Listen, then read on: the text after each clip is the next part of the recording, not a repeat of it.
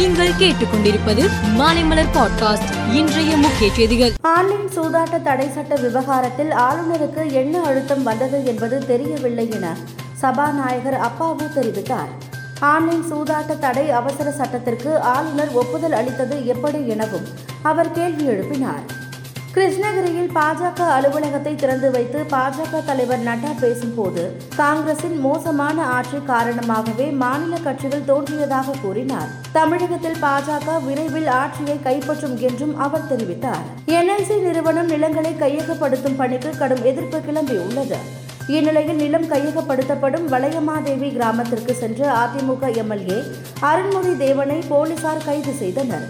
இதனால் அங்கு பரபரப்பு ஏற்பட்டது. கர்நாடக மாநிலம் ஹசன் மாவட்டத்தில் நடைபெற்ற பொதுக்கூட்டத்தில் பாராளுமன்ற விவகாரத்துறை அமைச்சர் பிரகலாத் ஜோஷி பேசியது சர்ச்சையை ஏற்படுத்தியது.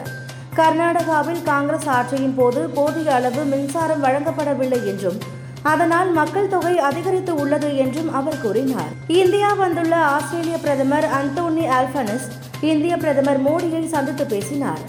அப்போது ஆஸ்திரேலியாவில் இந்து கோவில்கள் மீதான தாக்குதல் குறித்து பிரதமர் மோடி கவலை தெரிவித்தார்.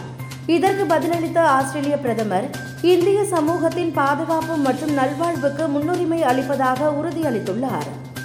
பாகிஸ்தானின் லாகூரில் போலீசாருடன் நடந்த மோதலில் தெஹ்ரிக் இ இன்சாப் கட்சியின் தொண்டர் ஒருவர் உயிரிழந்தார்.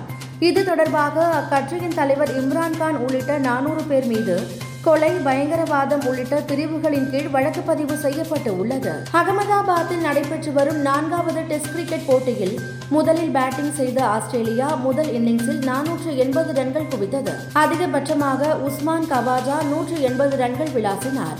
கேம்ரான் கிரீன் நூற்று பதினான்கு ரன்கள் அடித்தார். இந்தியா தரப்பில் அஸ்வின் ஆறு விக்கெட் கைப்பற்றினார். மேலும் செய்திகளுக்கு மாலைமலர் பாட்காஸ்டை பாருங்கள்.